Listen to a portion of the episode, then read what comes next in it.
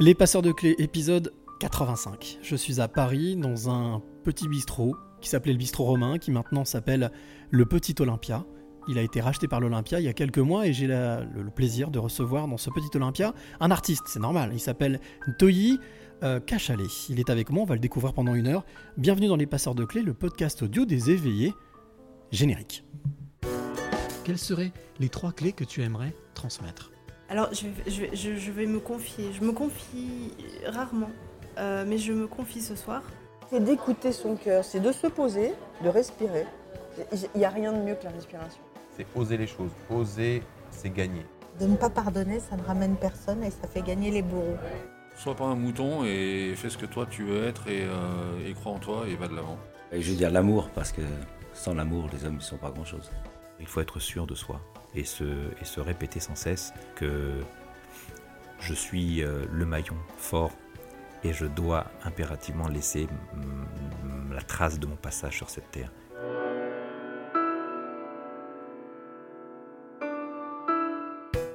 Les passeurs de clés, donc numéro 85, je suis dans le 9e arrondissement de Paris, je suis rue Comartin, Euh, je suis dans cet établissement qui s'appelle le Petit Olympia et pour cause.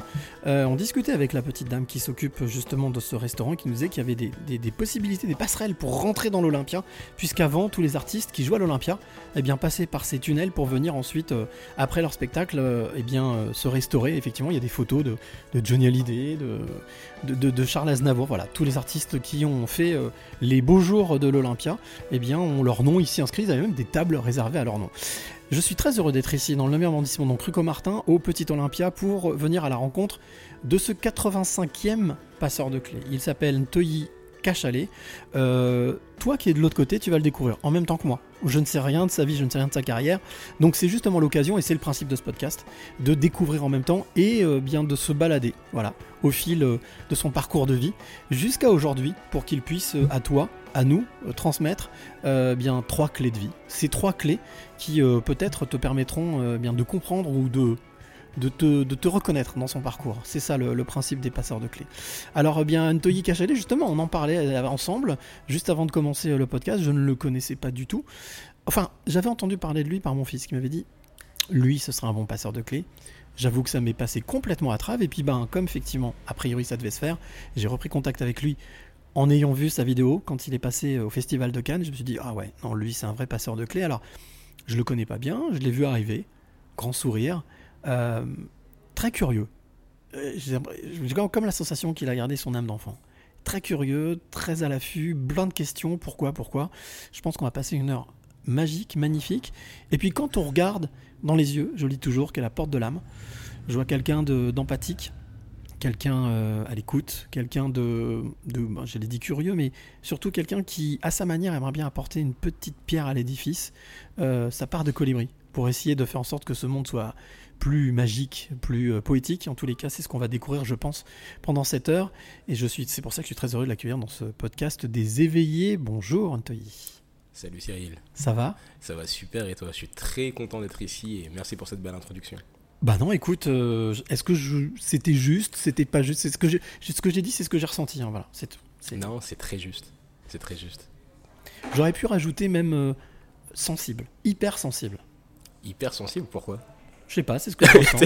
hyper sensible. En tout ouais. cas, sensible, une sensibilité acerbe. Ouais.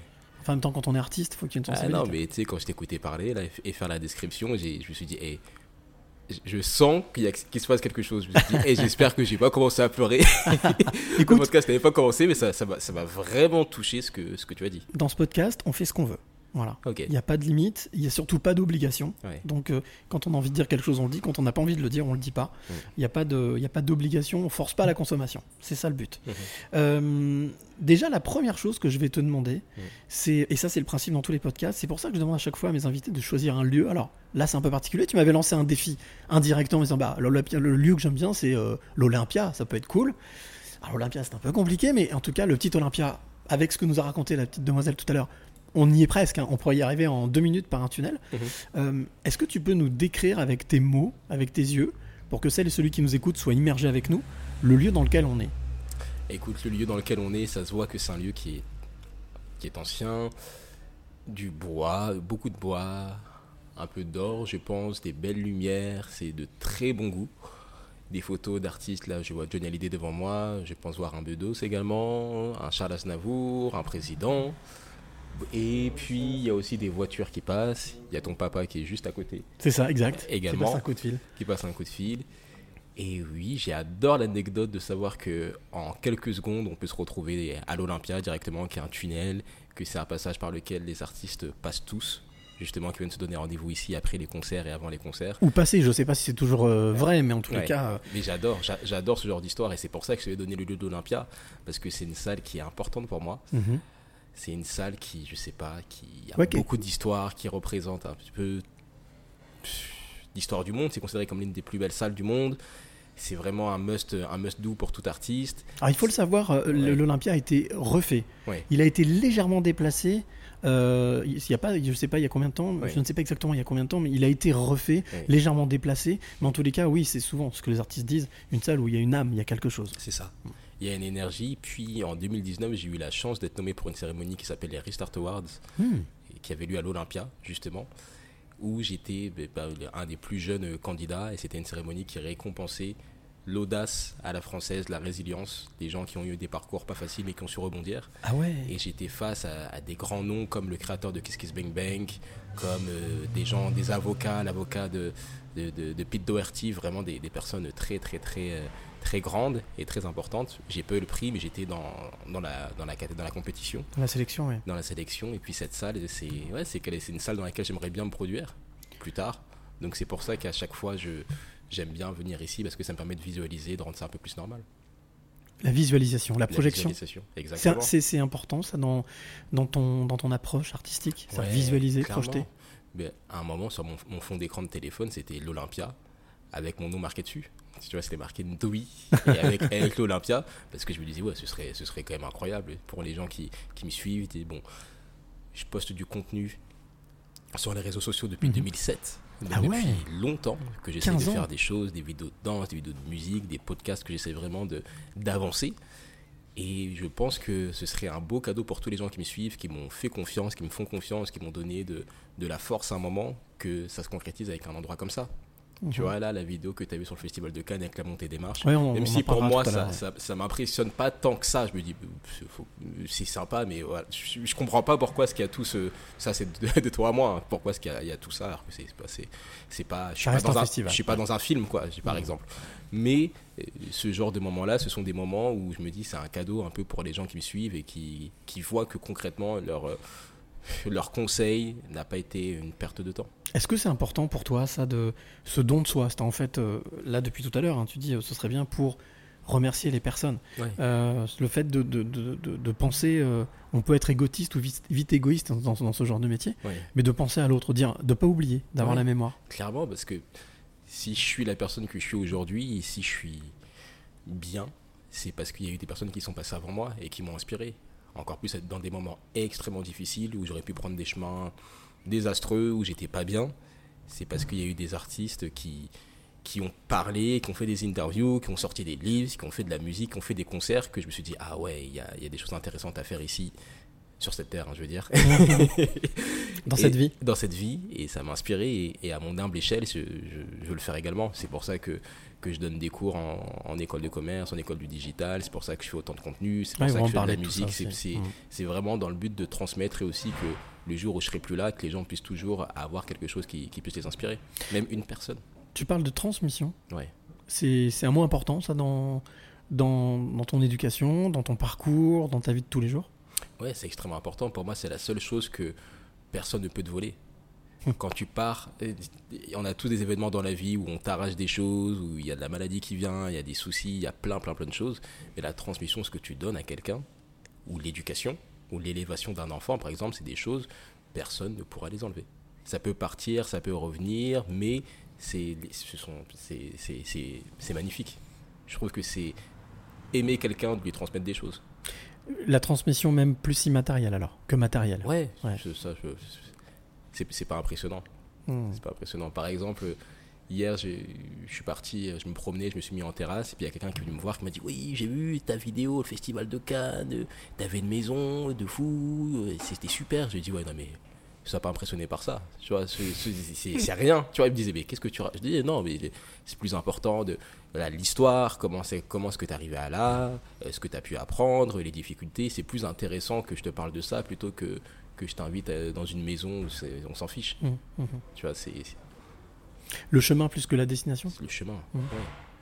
Moi, ça m'impressionne plus de savoir comment quelqu'un est, devenu la personne qu'il est aujourd'hui, plutôt que juste de savoir qu'il est riche ou qu'il est célèbre. C'est d'autant plus que ce sont des choses qui peuvent être éphémères. Exact, exact. Euh, les, les voyages, c'est quelque chose d'important dans, dans ta vie? Oui, Ouais. ce sont des choses qui, qui te permettent d'ouvrir ton esprit. Il y a une phrase qui dit que l'homme qui ne voyage pas vivra qu'une seule vie, alors que celui qui voyage vivra mille vies. Donc j'essaie de vivre mille vies. Parfois, c'est un voyage, tu peux le faire juste en, en restant dans la même ville. hein. Tu vois, là, je suis en région parisienne, juste en venant ici à l'Olympia, en marchant, en étant plus tranquille, tu vois, sans matériel, sans me dire, ok, il faut que je fasse des choses, plein, plein, plein de choses. J'ai vu des choses que je n'avais jamais remarquées. Mhm. Je suis passé devant le consulat américain, j'ai vu que c'était ici qu'avait été signé le, le plan Marshall en 1947. Ah ouais. J'ai fait oh ok bah c'est intéressant je redécouvre cette ville. Et donc parfois tu n'as pas besoin d'aller hyper loin pour voyager. Et pour moi le voyage c'est c'est d'avoir de la curiosité et justement d'avoir ce que tu as appelé tout à l'heure l'âme d'enfant. De toujours se d'aller voir ailleurs d'ouvrir les yeux. Et c'est quelque chose que j'essaye de faire tout le temps en écoutant de nouvelles musiques en regardant de nouveaux films. Tu vois tout à l'heure je t'ai demandé bon j'ai jamais vu un film de Claude Lelouch. Mhm. lequel tu me recommanderais? Et puis après si tu peux c'est tout simplement de, de voir ce monde. C'est je trouve ça je trouve ça incroyable S'ouvrir aux autres, être à l'écoute. s'ou- Ouais. ouais, s'ouvrir aux autres ou même euh, sortir un peu de ton pays. Il y a Olivier Roland qui était venu sur mon podcast euh, il y a quelques années d'ailleurs, qui était jury également de la cérémonie dont je t'ai parlé tout à l'heure, les D'accord. Art Awards, D'accord. qui fait beaucoup de choses. Il écrit un livre qui s'appelle Tout le monde n'a eu la chance de rater ses études, qui est un Oui. best-seller préfacé par Xavier Niels. Et il m'avait dit, moi ce que je trouve dommage, c'est que la plupart des gens vont naître dans le même pays, ils vont mettre leur entreprise ou travailler toute leur vie dans le même pays, ils vont être enterrés dans le même pays, ils vont tout faire dans le même pays. Alors que nous sommes dans un monde gigantesque. Tout à l'heure, tu parlais de village. Tout à Voilà, fait. Samuel Mhm. Huntington parlait de village planétaire, carrément à l'époque. Donc tu te dis que, ouais, il y a peut-être d'autres choses à tenter, il faut peut-être aller à tel endroit, s'ouvrir un peu l'esprit. Moi, j'avais tenté une aventure du jour au lendemain à Los Angeles, Ouais. il, y a, il y a trois ans. En, en trois semaines, j'ai- tout quitté, j'ai lâché mon appartement que j'avais eu du mal à obtenir, j'ai vendu ma voiture, j'ai pris un billet, je suis parti là-bas, je sais même pas où j'allais dormir pour te dire au tout début. Mais ça m'a appris et c'est quelque chose que je pourrais inviter tout le monde à faire, c'est de voyager parce qu'au final, rien n'est très important ici. Tu vois, on, on meurt tous, donc parfois, faut, faut pas se poser trop de questions et juste faire ce que tu as sur le cœur. Alors ça tombe bien, puisque tu m'as parlé d'enfants, tu m'as- on a parlé de voyage. Hmm. Moi, je te propose de t'emmener en voyage.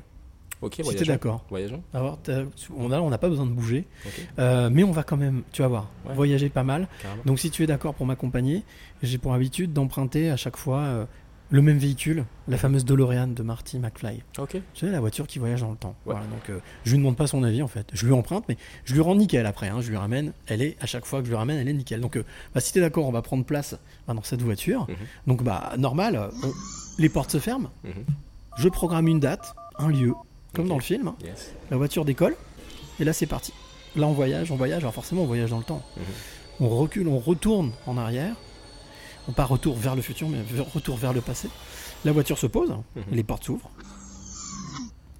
On sort chacun de notre côté. Mhm. Et là, moi j'avance. Je dépasse le capot de ces inoxydable de cette voiture. Et d'un seul coup, je suis surpris, je me retourne. Et devant moi, il y a un tout petit garçon, 6-8 ans, Mhm.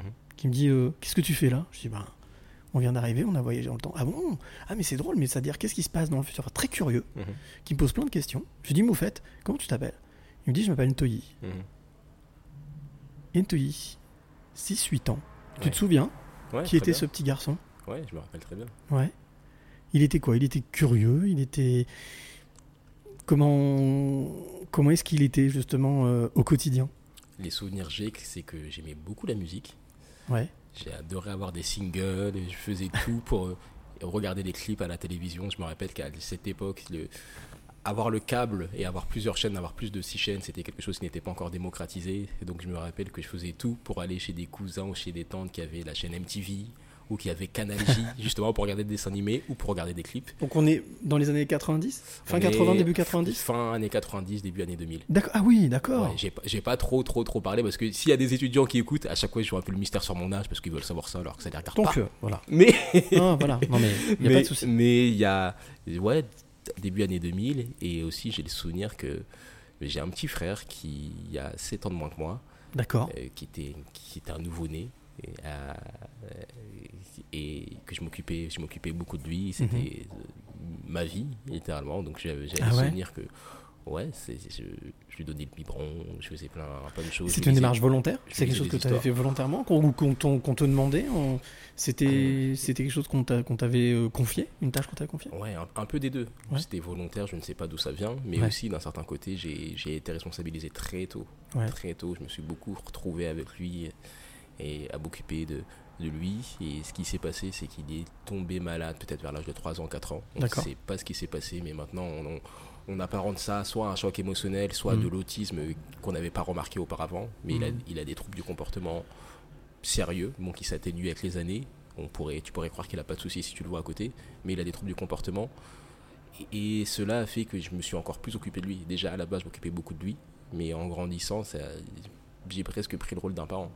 Enfin, j'ai littéralement pris le rôle d'un parent. Et euh, lui aussi, certainement, t'a adopté comme ça, dans, cette, euh, dans ce rôle-là, dans Je cette sais pas, situation-là. je, je sais pas. Hmm. Mais c'est le souvenir que j'ai en tout cas de mes, mes 7 ans, 8 ans. Et un autre souvenir que j'ai, c'est que j'avais écrit une lettre à moi-même dans laquelle Ah ouais. je disais que j'allais devenir un artiste et que c'était important pour moi. Et je l'avais écrite. Pourquoi est-ce que je l'avais- écrite pour moi Je l'avais aussi écrite pour, euh, pour mes parents parce que j'avais. euh, une des rares fois où j'ai vu ma, ma mère et mon père ensemble, Mhm. Puis je crois que la première fois que j'ai vu mon père, aussi loin que je me rappelle, j'avais peut-être 8 ans. D'accord, bah ouais, c'est ça. ouais. Et il m'avait dit, euh, j'avais mis, ouais, alors qu'est-ce que tu voudras faire plus tard? Et j'ai dit, ouais, je voudrais être chanteur. Et les deux m'avaient dit, euh, ce que des adultes disent en général à un enfant, ouais, non mais c'est pas un métier, c'est c'est- C'est pas sérieux. Exactement. Mais avec toute la bienveillance, hein, c'était pas. Bien sûr. Mais j'avais écrit une lettre en leur disant, oui, non, moi je veux faire ci, je veux faire de la musique, parce que c'est important. J'ai écrit toute cette lettre. Et cette lettre, euh, ma mère était tombée dessus, parce que évidemment, étant pas discret et étourdi, j'avais laissé le- la lettre sur mon bureau. Tu l'as gardé cette lettre? J'aimerais tellement la retrouver. C'est vrai? J'aimerais. Non, c'est peut-être que ma mère l'a prise. ouais. Non, non, non. Et en même temps, le jour où j'avais écrit cette lettre, j'avais aussi écrit une lettre où, où je parlais de mon amoureuse de l'époque, qui s'appelait Julia. Et l'erreur que j'ai effectuée, c'est que j'ai vraiment laissé les deux lettres à côté. Donc ma mère, déjà, elle a vu la lettre sur l'artiste, après vu la lettre sur Tu l'as vu Julia. les deux. Et Elle était refaite là. Oups, bon, ouais, elle m'a affiché pendant je sais pas combien de temps avec ses lettres. Elle dit Ah, mais je vous ai pas dit, j'ai vu cette lettre. Et moi, j'étais Mais non, faut pas le dire. Mais oui, donc ces souvenirs-là, j'ai le souvenir que, que j'écrivais beaucoup, que je créais beaucoup, que j'essayais de faire des, des chansons, Ouais. que j'essayais de faire des petits films, des petits dessins animés. Déjà Je- Ouais, j'essayais. Je, je pensais que j'avais cru voir dans un reportage que pour faire des, des dessins animés, il fallait prendre une caméra ou, ou- et après bouger un tout petit peu le, un objet et puis filmer. Ah. Donc j'ai vu ça, c'était pas En tout à slow fait ça. ouais. Mais j'ai j'ai essayé de faire des choses comme ça. ouais. Cet esprit autodidacte que tu viens de décrire, hein, c'est-à-dire Ouais. apprendre, c'est quelque chose qui, que tu as toujours eu, même étant jeune? C'est-à-dire tu as toujours eu la curiosité de, de vouloir apprendre, de faire, de voir les autres faire, puis hop, derrière de vouloir Ouais. reproduire? C'est comme ça que j'ai appris à danser. Mm. C'est comme ça que j'ai appris à faire du piano, que j'ai appris à faire de la guitare, que j'ai appris à chanter, que j'ai appris à m'enregistrer, à produire, à faire des podcasts. J'apprends beaucoup de choses, c'est mon approche. C'est parce que je suis un peu, je sais pas si on pourrait parler têtu, mais je. Obstiné en tous les cas, a priori. Ouais. Et je fais mon. J'apprends comme ça.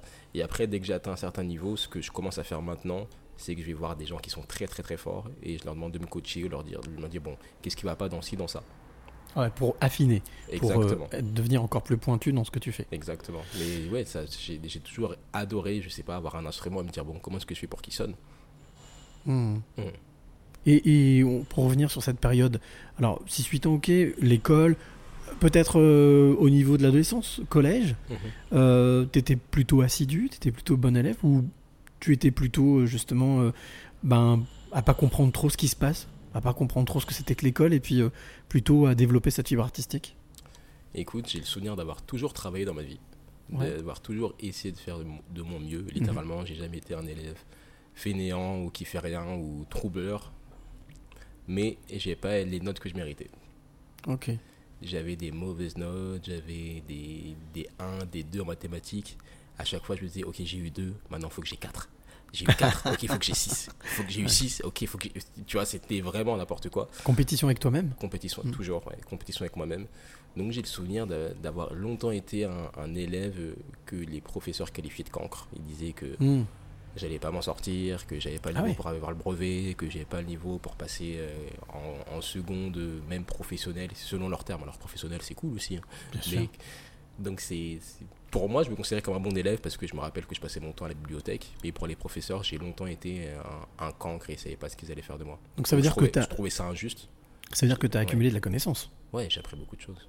J'allais, j'allais dans les bibliothèques, euh, je disais, ok, je vais lire euh, tel livre ou je vais emprunter tel DVD. Je, je- je- j'ai découvert plein, plein, plein de choses, juste comme ça par curiosité, même des artistes. euh, Que, oui, j'ai toujours fait ça. À un moment, j'avais des abonnements au cinéma, des, des Mhm. abonnements euh, illimités. J'allais voir des films, euh, je me disais, mais qu'est-ce que c'est que ce film? C'est qui? C'est ce, ce réal Je ne le connais pas, mais j'ai toujours eu cette approche de, ok, si ça peut me servir et me nourrir ma culture, Mhm. je vais le faire. Ça va servir un jour. Exactement. Mais en termes, en, tant- en tant qu'élève, j'ai, j'étais, j'avais pas des très bonnes notes, mais j'étais pas non plus médiocre. J'avais peut-être 10, 11. Oui, Et c'est après, au fur et à mesure euh, du temps, où j'ai peaufiné mes techniques, où j'ai pris confiance en moi également, où je suis passé de littéralement dernier de la classe premier de la classe. Et après, avec, les- avec les- avec le bac avec mention et avec euh, les années de droit, parce que j'ai fait des études de droit, euh, que je passais également avec mention. C'est génial. Tout en faisant de la musique à côté et en disant j'ai autre chose à faire que de passer mon temps sur les bancs de la fac. Donc c'était vraiment, j'étais têtu, je me disais c'est trop de temps, je vais bosser de mon côté et puis je viens juste passer les examens et puis euh, je réussissais. On parlait justement de, de cette obstination, enfin en tout cas d'être pas têtu, mais en tout cas d'être volontaire, de, de- voilà, de, de, de s'acharner. Euh, c'est quelque chose qui fait partie de toi, que t'as- qui se travaille aussi, que tu as travaillé, ou tu as toujours été extrêmement besogneux? Je l'ai toujours travaillé, j'ai toujours travaillé, mais depuis quelques années, je suis beaucoup plus intentionnel avec ça, dans le sens où j'ai des, j'ai des systèmes que j'ai créés, où je sais exactement combien d'heures j'ai travaillé sur tel projet par semaine, euh, combien de tâches je n'ai pas effectuées, combien de tâches j'ai effectuées. euh, Maintenant, j'aime les chiffres, j'aime faire des mathématiques et me dire, ok, j'ai pas fait autant que ce que je pourrais. Donc maintenant je suis un peu plus euh, un peu plus intentionnel dans ce que je fais. Mais j'ai toujours travaillé. Jamais autant que ce que j'aurais dû parce qu'à chaque fois moi je me compare à des Kobe Bryant ou à des Michael Jordan ou des Michael Jackson qui sont considérés comme des bourreaux de travail. Je me dis ouais, Ouais. j'ai pas fait comme eux donc euh, je travaille pas assez. Mais en vérité si je travaille, Ouais quand même un peu. Et tu procrastines pas, même si des fois tu peux prendre ton temps. Moi, je trouve que je, je trouve que je procrastine. je, te, je te le dis, je te dis la vérité. hein, Il y, en a qui pensent quand, quand je dis ça que c'est de la fausse humilité parce qu'on me voit tout le temps travailler, mais pour moi, je, Pour toi, tu, oui, pour moi, t'as je encore, t'es, t'es large. Ouais, Il y a encore de la marge. c'est- c'est- ouais. Ouais. Mais en même temps, ça me permet d'avoir un équilibre. Parce que si Hmm. euh, je travaillais tout le temps, mais encore plus que ce que je veux, que, c'est- t'as difficilement une vie sociale. Et ce que les gens ne disent pas, c'est que quand ils travaillent autant, bah souvent leur, leur, leur, leur mariage en souffre, ou ils voient plus personne, ou mentalement ils sont. Ou physiquement, oui, ou ça physiquement aussi, tu, tu vas commencer à prendre beaucoup de substances, beaucoup de choses, Mhm. euh, pas pour les bonnes raisons. Et, et oui, donc je, je cherche l'équilibre. Cette, euh, cette enfance que tu as eue, justement, on parlait de 6-8 ans, ensuite l'adolescence, puis le bac, euh, c'était déjà ré- région parisienne ou, ou tu viens de- de- d'une autre ville? Je suis né à Nancy. Tu es né à Nancy, Je l'Est, suis né- d'accord. Je suis né dans le Grand Est. J'ai pas de souvenir de, de cette époque-là. J'ai habité un peu à, à Saint-Dié-des-Vosges. Oui, bien sûr, ouais. Saint-Denis, ouais. Ouais, après, je suis revenu en Ile-de-France où j'ai passé une dizaine d'années. Ok. J'ai déménagé, je suis allé dans un tout petit patelin euh, près de Bordeaux. Mhm. Pendant une petite période, ma mère avait fait un remplacement à la fin, elle avait changé de travail. Puis ça s'est pas bien passé, donc on est revenu en Ile-de-France. Et après en Ile-de-France, euh, au cours des dix dernières années, j'ai beaucoup bougé, j'ai changé d'endroit. Après aussi, je suis parti à Metz, Mhm. je suis parti à Maubeuge, je suis parti m'installer aux États-Unis, je suis revenu. Enfin, ces dernières années, quand même, ça, ça fait cinq ans où littéralement, bah, j'ai j'ai pas d'endroit pour l'instant que je considère comme chez moi.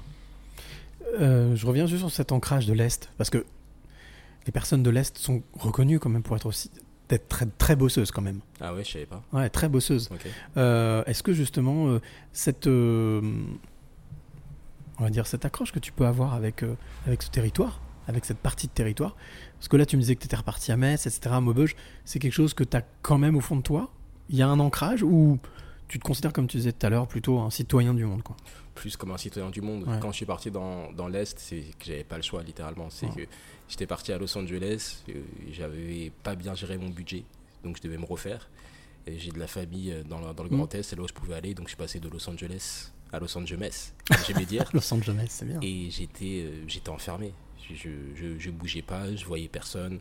Je travaillais, j'étais sur mon ordinateur toute la journée. Et les seules fois où je sortais, c'était pour aller faire les courses Mhm. ou pour aller courir. Quasiment pas de vie sociale. Donc j'ai l'Est, je connais, je connais très peu. C'est juste que ça a été ma, ma planque pour travailler, pour me refaire. Et aussi, euh, et bah, c'est marrant parce que le, justement, la cérémonie il y a trois ans où j'étais à l'Olympia, Ouais. je suis descendu de, de Metz. Ah ouais, voilà, j'ai fait, j'ai fait la cérémonie. c'était hier. Hein. Ouais, et le lendemain, et le lendemain, je suis reparti, quoi. Je suis reparti, je suis reparti à Metz, donc à chaque fois, ça a toujours été ça. Je passe d'extrême où tu as beaucoup de publicité autour de toi, il y a beaucoup de monde. À euh, bah, le lendemain, je, suis seul à, à Metz, euh, en train de, de me construire. Ça, c'était 2019 alors. En 2019. 2019. Ouais. Après, il y a eu ce qu'on qu'on connaît, hein, et voilà, etc. Euh, et le moment où justement tu as basculé, c'était en fait, donc tu as fait les études, on a parlé, des études de droit, Mhm. Donc ça c'est très sérieux. Euh, le jour où tu te souviens de, de ce qui a été le, moteur, ou la bascule, ou le déclencheur de te dire, bon là maintenant j'arrête de bricoler, je vais être artiste. Ouais, bah écoute, c'est c'est simple. Pourquoi est-ce que je suis parti faire des études de droit? C'est parce que j'ai eu des mauvaises notes quasiment toute ma scolarité. Quand je suis arrivé au lycée, j'ai cartonné, j'ai eu un bon, des bons résultats, j'ai passé, j'ai fait- j'ai eu un bon bac, j'ai eu des bons avis, j'ai eu un bon dossier. Je me suis dit, par fierté, ok, bah, voyons voir jusqu'à où est-ce que je peux aller avec ces études, alors que j'étais pas forcément, j'adore lire, j'adore euh, la culture, mais j'avais pas forcément envie de faire des études, puisque la seule chose que je voulais faire, c'était être artiste. C'est tout ce que je savais que je voulais faire. Mais euh, aussi, aussi pour les mauvaises raisons, j'avais décidé de tenter le concours de Sciences Po Paris. Pourquoi les mauvaises raisons? C'est parce que bon, euh, mon père, euh, il, il- il avait fait beaucoup de sciences politiques et de choses comme ça. Je m'étais dit, ouais, je vais faire. Bon, je, je le vois pas, mais je vais faire, euh, je vais faire mieux que lui. Enfin, Mm. c'était- c'était pas, c'était Mm. pas les bonnes raisons. Je m'étais dit, bon. Et aussi, comme Plutôt ça. l'ego là qui parlait. Là, hein. c'était que Ouais. de l'ego. Et je me suis dit aussi à Sciences Po Paris, on va me respecter. Et j'ai vu une interview de Teddy Riner à l'époque où il était passé chez Laurent Ruquier et il avait dit à Laurent Ruquier qu'il était à Sciences Po. Et je trouvais que ça envoyait autre chose. Tu vois, c'était pas juste un gars, il, fait, il est sportif, il est costaud et puis il va te mettre par terre. C'était aussi quelqu'un qui faisait des études. Et je sais pas, j'ai bien aimé ce personal branding, cette histoire. Mhm. Je m'étais dit, tu sais quoi, je vais tenter Sciences Po. J'ai pas eu Sciences Po, mais j'ai appris beaucoup de choses. Et j'ai fait des études de droit parce que j'ai été accepté, c'est eux qui ont voulu de moi, la fac de Nanterre a voulu de moi, c'était à, côté de chez moi. Je me suis dit, bon, je vais y aller, mais j'y suis allé sans conviction. Il n'y a pas eu un jour où j'étais euh, content d'être là parce que je me disais, mais qu'est-ce que je fous ici? Je suis pas en train de faire de la musique, je suis en train de perdre du temps. Il y a un an qui passe, deux ans qui passent, et ainsi de suite, ainsi de suite, ainsi de suite. Et après, dès que j'ai eu ma licence, j'ai négocié pour faire une année sabbatique. Mhm.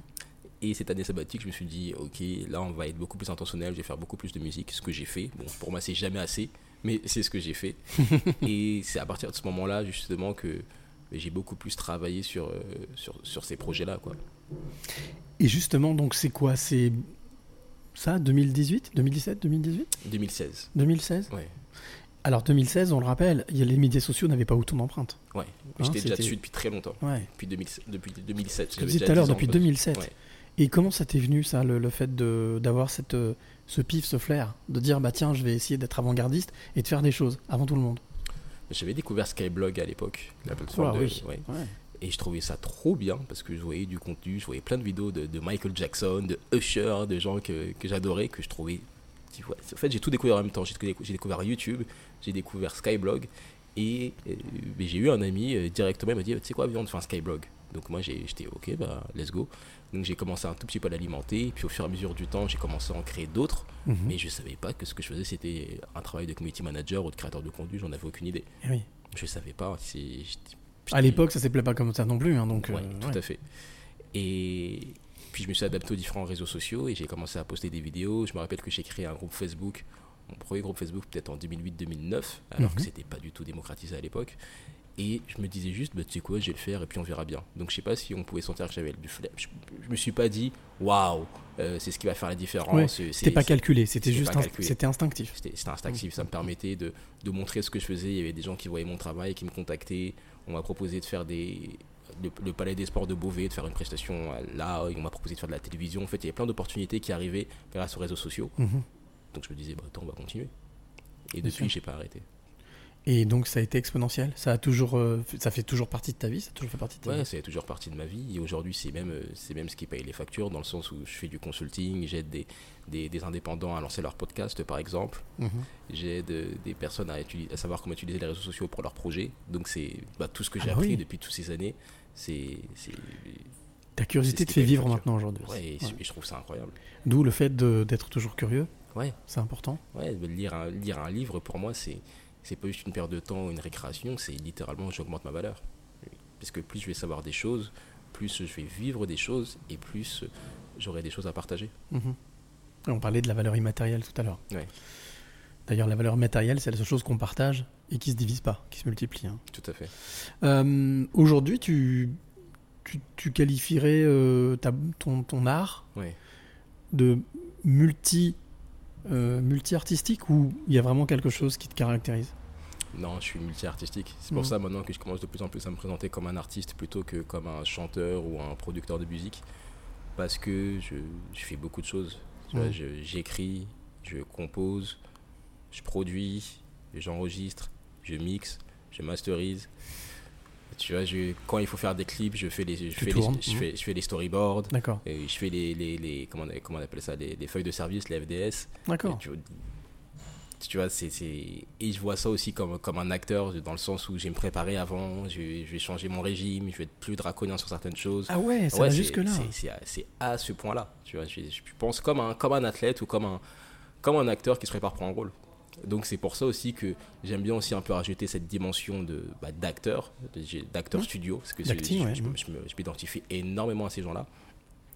Et c'est pour ça aussi que j'aime plus me présenter comme un, comme un artiste. Et que chaque projet, j'essaye de faire en sorte qu'il y ait, qu'il y ait des références, y ait- que tu as envie de revoir ça et que, et que ça puisse te toucher.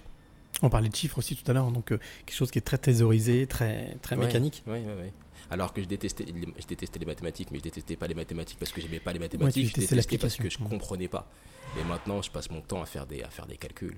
Je me je dis, ok, comment est-ce que on dit que pour devenir excellent dans un domaine, il faut faire les 10 000 heures de travail Comment est-ce que je fais pour faire 10 000 heures Donc je, Mm. je fais, des- je fais ces calculs, je dis, ok, il faut, que- donc faut que je travaille 4 heures par semaine, si je veux atteindre ça en 7 ans et demi, enfin, je fais, des, je fais tout le temps des calculs. Ok. Chiffre d'affaires, ok, j'ai tel objectif, combien de ventes je dois faire, ok, j'ai tel objectif de, de, de- d'entraînement en musique ou en, ou en danse, peu importe combien d'heures de travail je dois faire par semaine, par mois pour y arriver, je, enfin, je, je fais tout le temps des maths. Et parce que là, il y a autant il y a le mental, la tête qui Ouais. travaille, mais il y a le corps aussi là.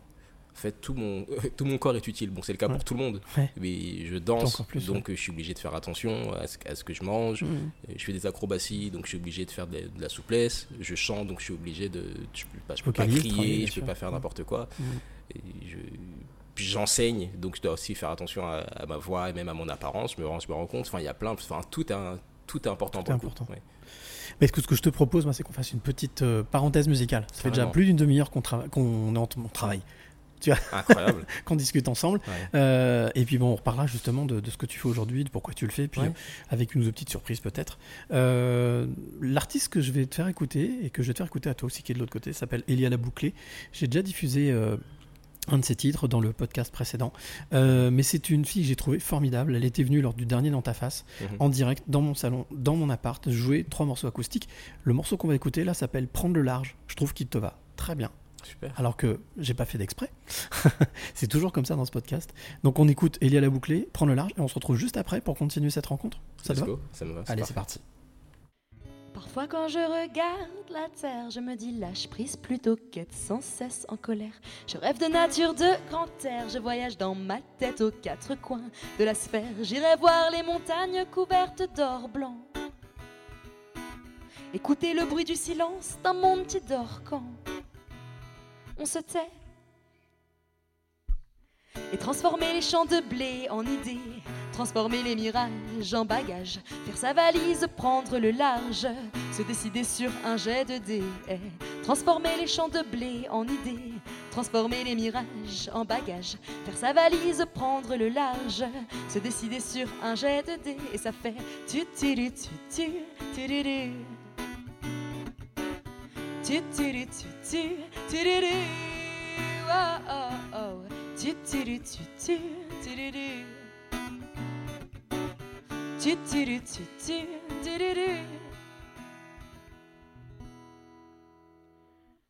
Parfois quand les flots s'emballent, j'attends la marée basse et alors tout se calme. Je traîne le long du littoral et littéralement j'entends mon corps qui me parle quand je regarde l'eau de mer qui ruisselle et divague.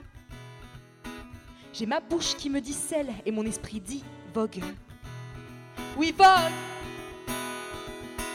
Et transformer les champs de blé en idées, transformer les mirages en bagages, faire sa valise, prendre le large, se décider sur un jet de dés, transformer les champs de blé en idées, transformer les mirages en bagages, faire sa valise, prendre le large, se décider sur un jet de dés, et ça fait tu tu tu tu tu C'est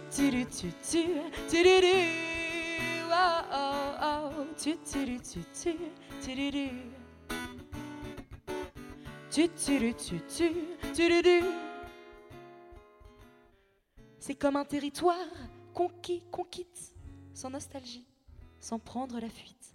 C'est comme un territoire conquis, qu'on une aventure au goût C'est comme un territoire conquis, qu'on quitte, sans nostalgie, sans prendre la fuite. C'est comme un territoire conquis, qu'on quitte, une aventure au goût insolite.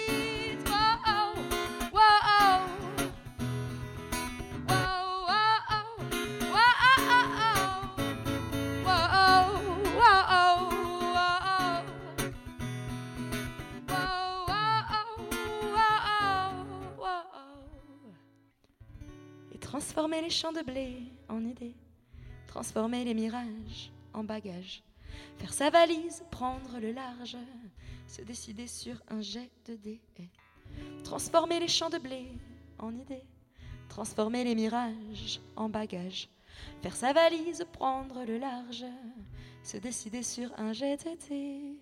Et voilà, Elia la boucle, elle s'appelle Elia la boucle, ça s'appelle Prendre le large. C'est bizarre, mais j'ai reconnu beaucoup de Ntoyi là-dedans. C'est vrai, ouais, non, c'est. Dans les paroles, c'est- dans. Ouais, c'est très agréable à entendre. Hein, c'est voilà, donc elle était venue dans mon appart en direct, c'était euh, début juin pour le dernier euh, deuxième, non c'était le 17 juin exactement, pour le dernier dans ta face de la saison. Mhm. Elle était en direct avec sa guitare, elle a joué, euh, voilà, ça a été chopé ça en direct. Et voilà, je, je, je t'encourage, toi qui nous écoutes, à aller découvrir cette artiste bourrée de talent. Elle s'appelle Elia la Bouclée, donc à l'occasion. Super. Peut-être, tu vois, peut-être que tu la croiseras, de ces quatre, Ouais. on ne sait pas. Tout est On possible, sait on, sait. tout hein. est possible. Allez, on va revenir sur, euh, sur ce parcours de vie. Alors, on a remonté un petit peu le fil, justement, on parlait de, de, de rivage, d'eau, de... on a remonté le cours, le fil de ta jeune vie, parce que tu es jeune.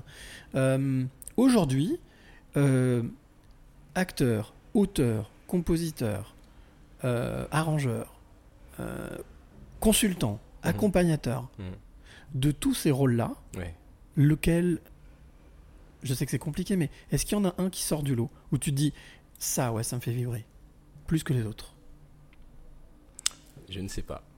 Sais. Néanmoins, il y a eu des moments où je faisais des podcasts, Ouais.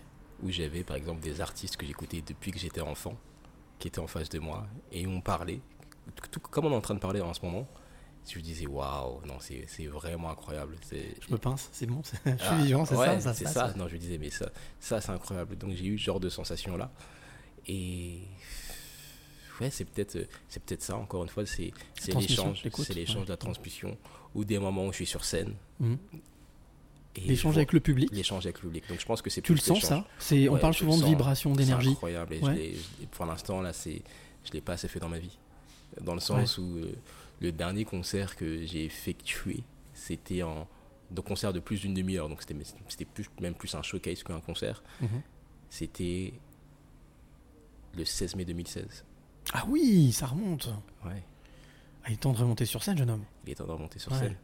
Il s'est passé plein de choses. J'ai dû euh, surmonter des, des, des coups durs de la vie. Puis après, quand j'ai voulu reprendre, vraiment, vraiment, vraiment, il y a eu la pandémie. Mhm. Et euh, mais là, c'est. Tu te souviens de l'émotion que tu as ressentie à ce moment-là? Quand il y a eu la pandémie? Non, non, quand tu as fait cette scène, quand tu étais sur scène.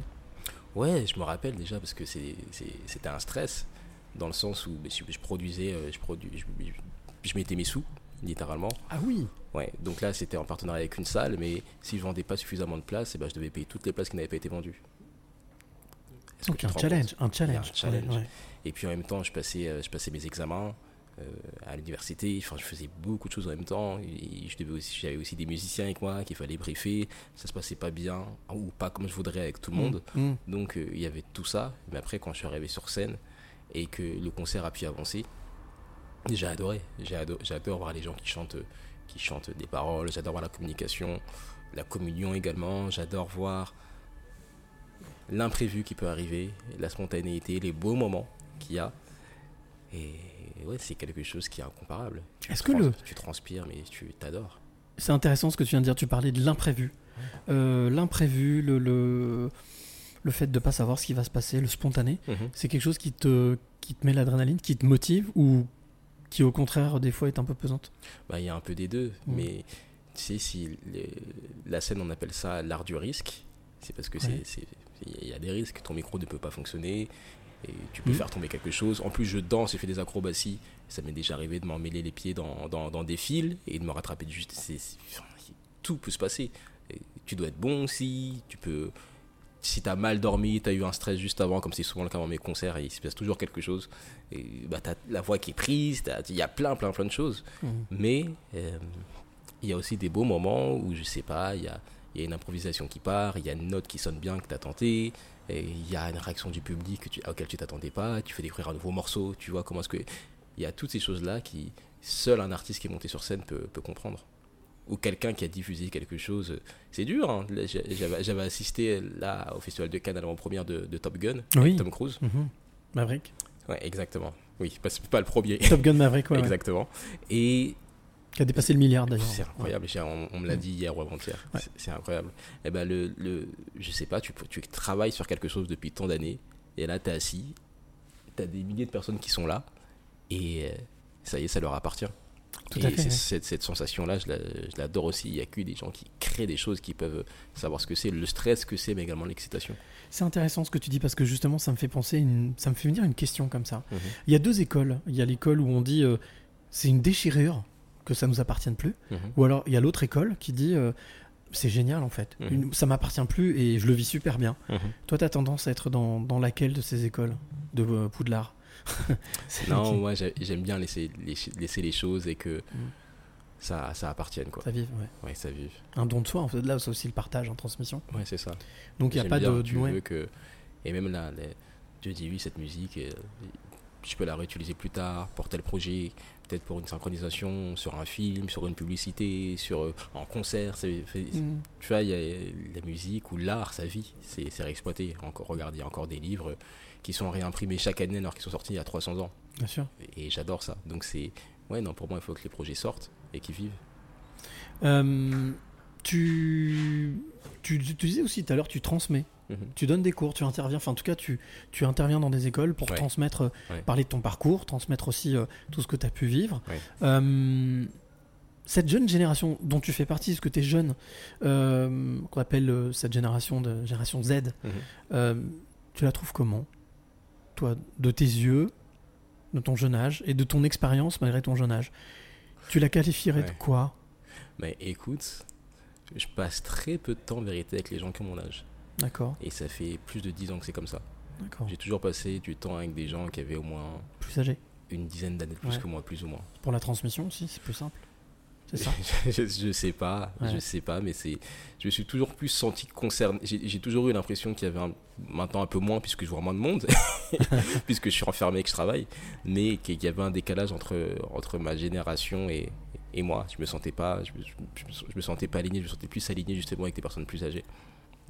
Donc cette génération, je, Et quand tu vas à leur rencontre, Ouais. comme tu le fais, euh, que ce soit en visio, que ce soit en physique, quand tu les rencontres, quand tu, quand tu leur transmets des choses, ah, tu, ok. tu, tu ressens quoi? Tu ressens Ah, de la curiosité, de l'envie, tu ressens de la peur, tu ressens. C'est une génération que tu sens conquérante ou que tu sens sur la défensive? Ok, est-ce que c'est considéré comme la même génération que moi ou c'est une génération qui est en dessous?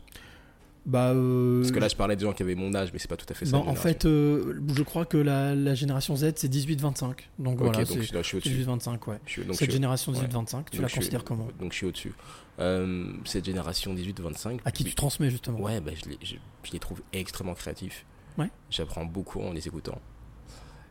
Ils sont, ils sont très intelligents. Mhm. Je vois ça, mais aussi d'un autre côté, on va dire les choses clairement, Bien sûr.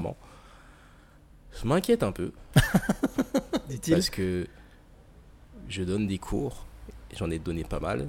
Et il y a beaucoup d'étudiants qui arrivent en retard, Mhm. et systématiquement. Et moi, je me disais, mais vous êtes des fous, vous vous rendez pas compte de, tout- de ce que vous faites là, de, vous êtes en train de prendre des mauvaises habitudes. Mhm. Euh, Vous avez- c'est- pas normal, tu vois. Ou certains me racontaient comment est-ce qu'ils faisaient pour euh, ne pas aller au travail euh, dans leur alternance sans que l'employeur ne.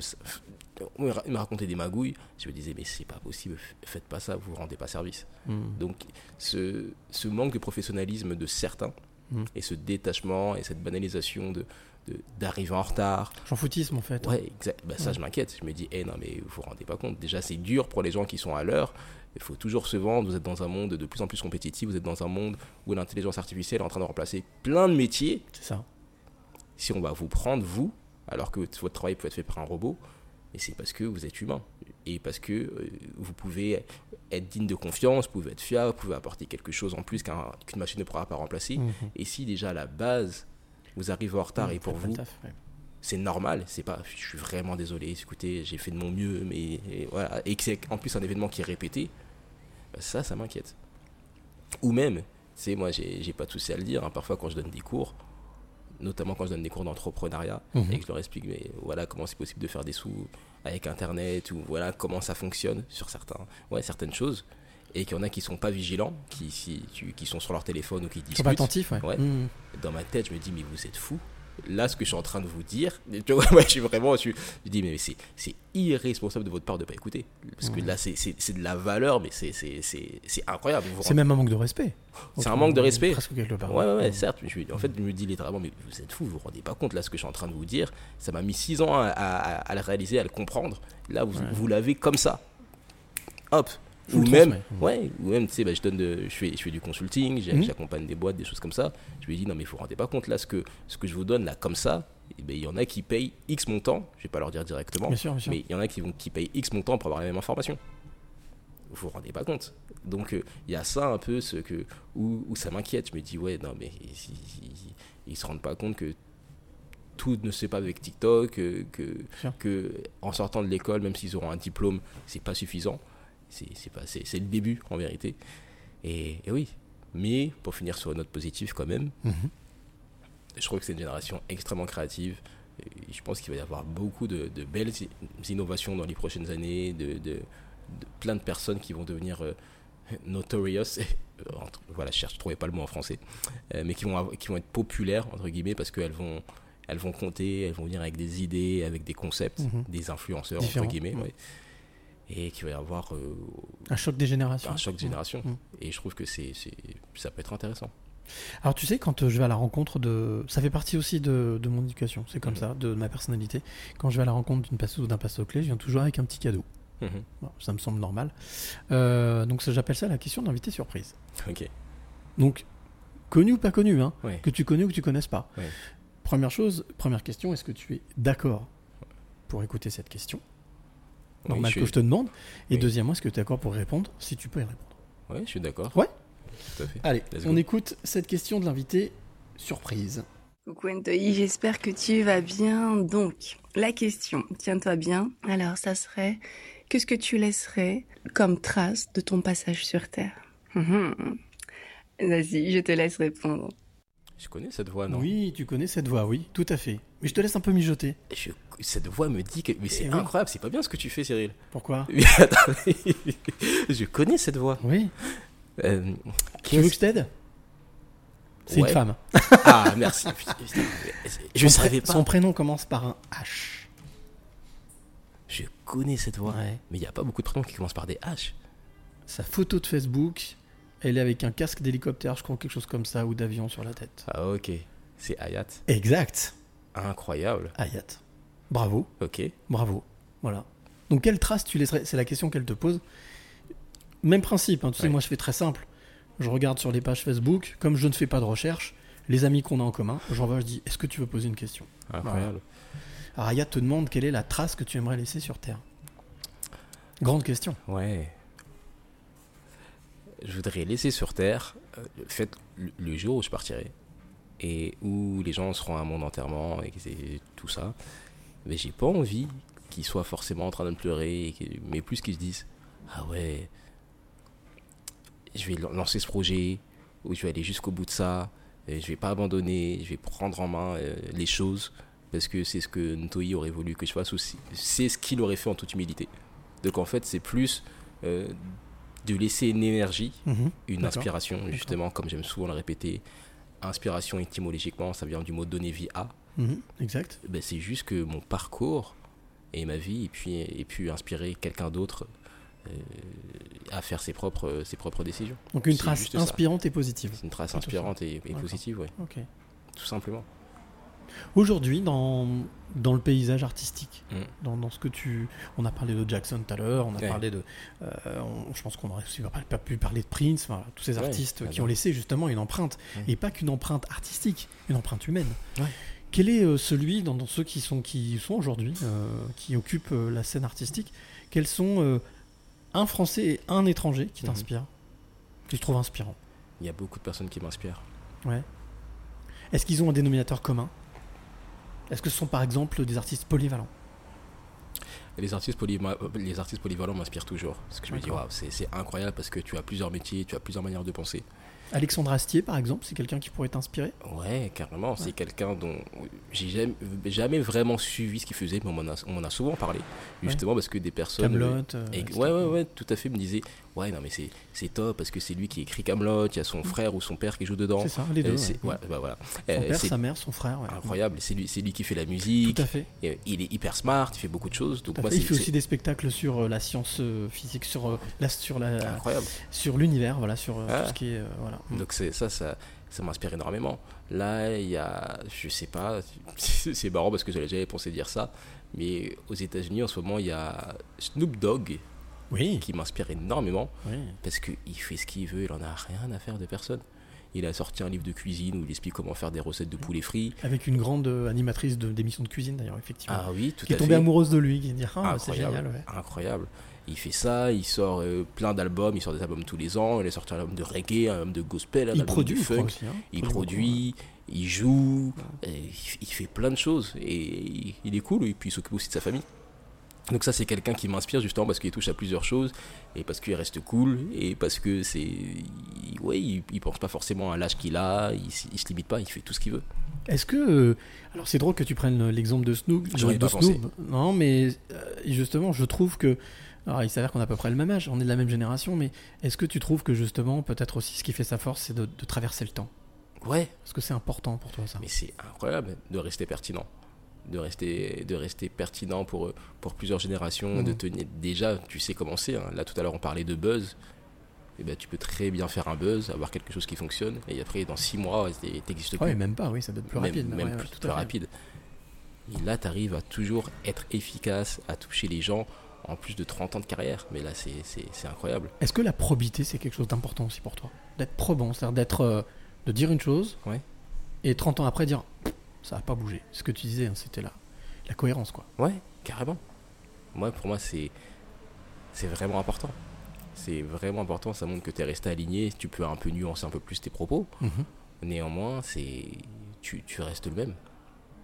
Un rêve comme ça que tu as de, en tant qu'artiste, mis à part de venir jouer à l'Olympia, Ouais. peut-être en passant là par les coulisses, par le restaurant. Ouais. Euh, Est-ce qu'il y a un rêve comme ça que tu te dis, un rêve fou, Ouais.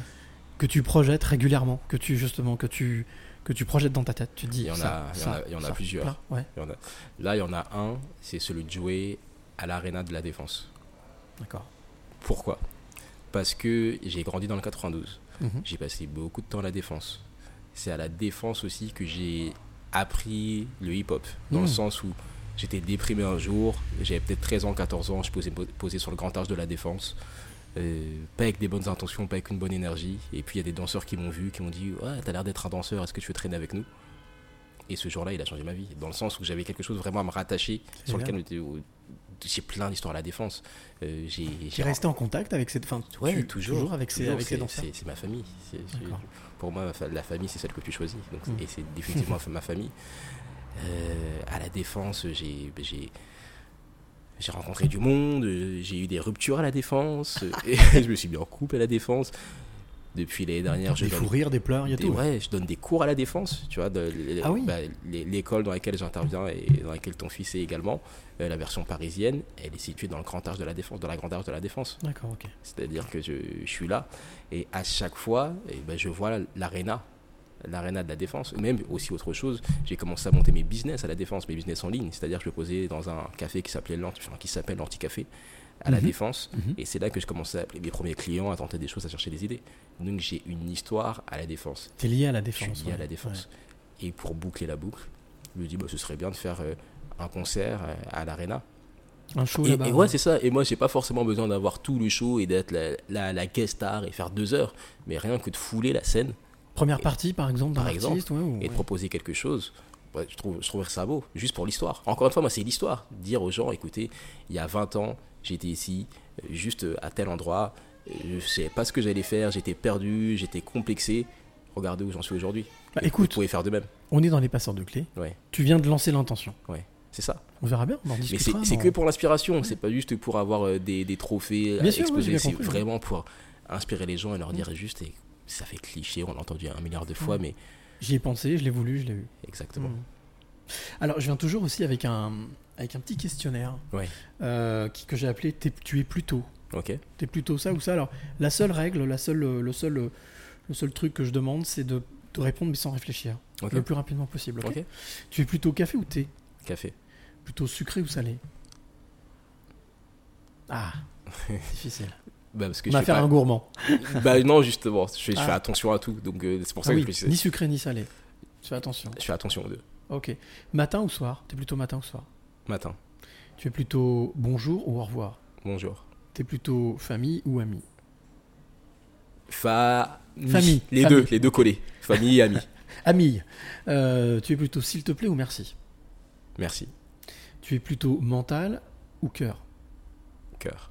T'es plutôt mélancolie ou bonheur Mélancolie. Ok. Tu es plutôt ciné ou canapé Ciné. T'es plutôt restaurant ou pique-nique Restaurant. T'es plutôt amour ou amitié Celle-ci, généralement, elle accroche un peu, mais bon. Les deux. Ok. T'es plutôt ombre ou lumière Je vais pas dire les deux à tout. Lumière. Lumière. Dernière euh, question. T'es plutôt cadenas ou clé Clé. Eh ben, ça tombe bien. Et J'ai une clé pour toi. Ça me permet justement de te poser cette question pour laquelle je suis venu ici, au Petit Olympia, jusqu'à Paris, pour te rencontrer, pour partager du temps avec toi. Ouais. Ntoyi, quelles, euh, quelles sont les trois clés que tu aimerais donner ou transmettre à celle ou celui qui t'écoute maintenant? Hmm.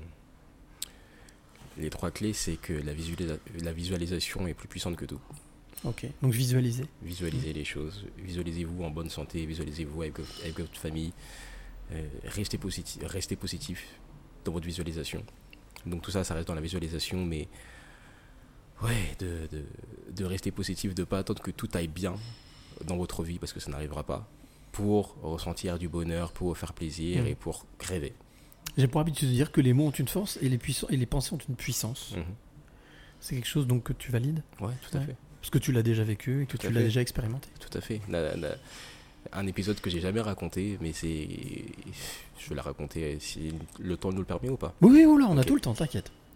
Il y a deux ans, euh, ma mère a fait partie des, bah, des premières à attraper le Covid. D'accord. Parce qu'elle elle travaille, elle travaille à l'hôpital, donc euh, Mhm. elle a attrapé. C'était le jour du confinement, littéralement. D'accord. Donc elle s'est retrouvée à l'hôpital, avec tout, euh, tout ce qui va avec, ça a été très dur. Je savais pas si elle allait rentrer. Tu vois, c'était très. c'était. Sur le fil. Voilà. Mhm. J'étais seul avec mon petit frère qui est autiste et je devais lui faire comprendre que ça allait. Je devais pas commencer à stresser parce que ça, il pouvait paniquer lui aussi également. Donc chaque jour, alors que je savais pas si ma mère allait rentrer et que j'étais pas bien à cause de ça, je faisais mes routines. Je faisais du sport avec mon petit frère, je faisais de la Mhm. musique, je faisais mes coachings, je lisais, j'essayais de garder une routine et de garder du, du bonheur. Et en plus, le pire, c'est que je documentais ça sur les réseaux sociaux. Donc, il y en a certains dans ma famille qui ont pu mal le prendre, qui ont pu dire Ouais, c'est déplacé, sa mère, elle est à l'hôpital, il est en train de. de- de- il danse. Voilà. Mais, euh, C'était justement. pour garder le cap. C'était pour garder le cap. Mm. Sinon, en fait, soit, je vais le dire clairement, hein, soit tu fais ça, ou soit tu vas aller prendre euh, des choses qui vont, qui, qui vont pas avoir des bons Oui, effets sur toi tu vas déprimer. tu vas déprimer. t'es- C'est facile, hein, c'est facile de se laisser aller. C'est même plus simple de se laisser aller que de faire l'inverse. Donc, euh, la visualisation, parce que je me disais, oui, on, on va rester, je me visualise rester positif, les choses vont bien se passer. Elle va les- rentrer, Elle va rentrer. Et, et ouais, je me disais, ouais, je me vois déjà lui faire, un- lui faire le, le café le matin, comme je faisais. euh, C'est ça qui me permettait de tenir. Hmm. Et sans visualisation, euh, j'en ai pas parlé également, mais à, à 13 ans, 14 ans, j'étais en hôpital pour enfants, j'étais malade, etc. Euh, ce qui me permettait de tenir, c'est que je me visualisais sortir.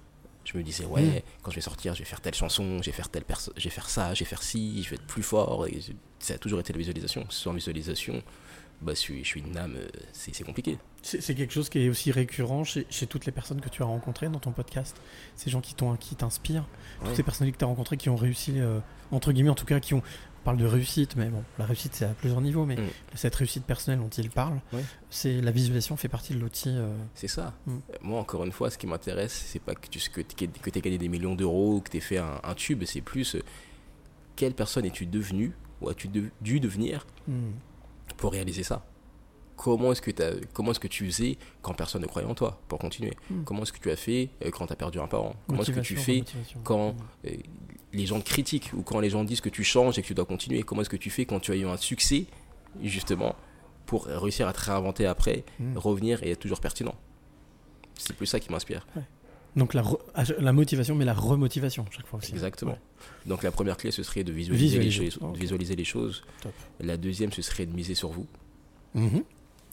C'est le, le- le nom d'un- d'une de mes chansons, Miser sur moi. C'est aussi le nom d'un documentaire que j'ai réalisé, euh, Miser sur moi, qui est sorti en 2019. Donc ça veut dire croire en soi, c'est Ouais, bien. c'est croire Mm. en soi, mi- miser sur vous. A- Mm. Acheter des livres, acheter des formations, acheter des coachings, acheter mes coachings.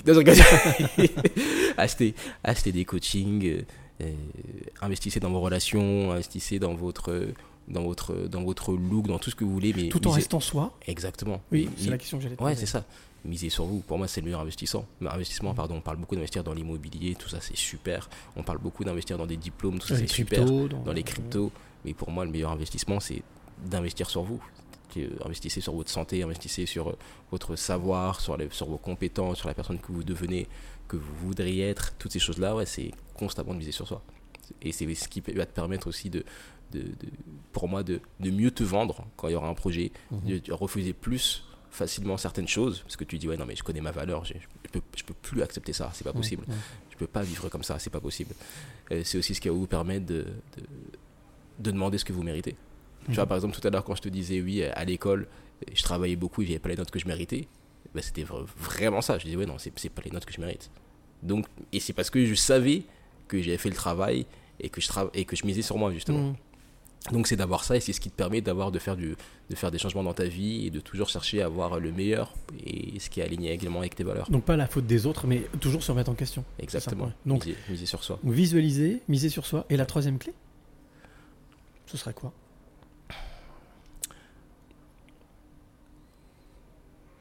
La troisième clé, ce serait tout simplement de transmettre. Mhm. On Transmission. en a beaucoup parlé, mais c'est c'est de transmettre. C'est Donc de- ça veut dire pas garder pour soi, partager? Ouais, partager. Mm. Partager, c'est c'est ce qui crée des, émo- des émotions. C'est ce qui va Mm. faire que les gens vont se rappeler de toi et que tu vas te rappeler des personnes également. C'était Maya Angelou qui disait que les gens oublieront ce que vous avez fait, ils oublieront également ce que vous avez dit, mais ils oublieront jamais ce que vous, la- ce que vous leur avez permis de, de ressentir. Vous avez, ce que vous avez été en fait. Exactement. Être.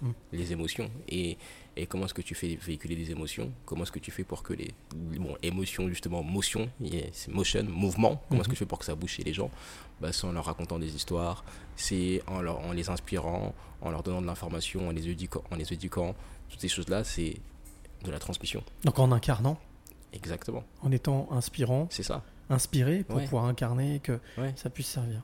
Et c'est pour ça que je respecte les gens comme toi, les gens qui, qui donnent la parole, les journalistes, les artistes, tous ceux qui permettent de faire en sorte que les choses existent, voilà, qu'elles soient pas juste dans la tête de quelqu'un. T'imagines si un, un Victor Hugo ou un Charles Aznavour ou même tous les gens qu'on voit ici, si- s'ils avaient tout gardé pour eux, Ah ouais, ça aurait été une catastrophe. Ça aurait été une catastrophe. Ce sont des gens qui nous ont divertis. Ce sont des, de- ce sont des gens qui ont construit la BO de nos vies, littéralement. Ils font partie de notre vie d'une certaine Mhm. manière. C'est parce qu'ils ont transmis. Cela dit, tous ceux que tu as cités, j'aurais bien voulu les avoir dans, le dans les, dans les passeurs de clés. Ils auraient transmis des très belles clés, je pense aussi. Ouais. Mais euh, oui, effectivement, c'est la transmission. Mm. D'accord. Donc, visualiser, euh, croire en soi, enfin, miser sur soi Tout à fait. et euh, transmettre. Ouais. Trois belles clés. Trois clés magnifiques. Qu'est-ce que tu en penses? Magnifique. Ouais. Je trouve qu'en en tout cas, elles te vont bien. J'ai pour habitude de demander aussi, à- en arrivant vers la fin là, du podcast, de notre entretien, notre rencontre, euh, de demander à, mes passeurs, mes passeuses mes passeurs de clés, si dans les semaines ou les mois qui se sont écoulés, ils ont euh, eu la sensation de découvrir une femme ou un homme qu'ils estiment peut-être être un héros, un héros une, ou une héroïne moderne. Est-ce que tu as, par exemple, des gens inspirants, tu vas me dire qu'il y en a plein, mais dans les jours qui se sont écoulés, là, les derniers jours, les dernières semaines, est-ce qu'il y a eu une femme ou un homme qui t'a inspiré énormément? Tu t'es dit, waouh, Mais écoute, pas plus tard que samedi, Mhm. j'ai lu un livre en une seule journée. ah ouais, Et c'est rare que je fasse ça. Et c'est le livre d'un entrepreneur qui s'appelle Alex Hormozy. Il a écrit un livre, je sais pas comment traduire en français. C'est peut-être euh, de créer vos offres à 100 millions d'euros, Mhm. plus ou moins. Mhm. Et c'est un entrepreneur que je suivais un peu sur Instagram. Et je me suis dit, je vais acheter son livre.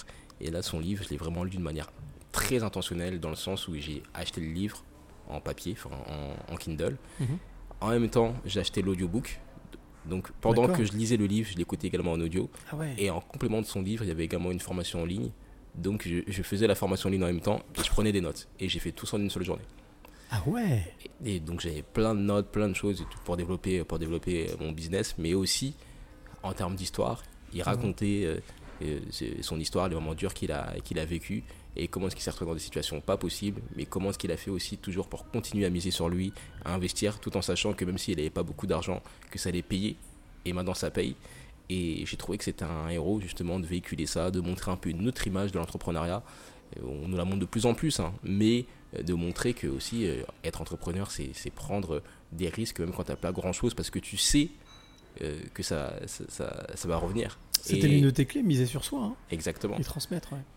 Et ça m'a inspiré. C'est, sans réfléchir, c'est la personne qui m'a inspiré dernièrement parce que c'est quelqu'un qui a eu des, des coups durs et qui a su. euh, On va rappeler son nom, il s'appelle? Alex Hormozy. Alex Hormozy, Ouais. et donc son livre, donc on le trouve euh, sur, sur internet. C'est ça. Et puis il est très actif sur Instagram. Il fait du très bon contenu.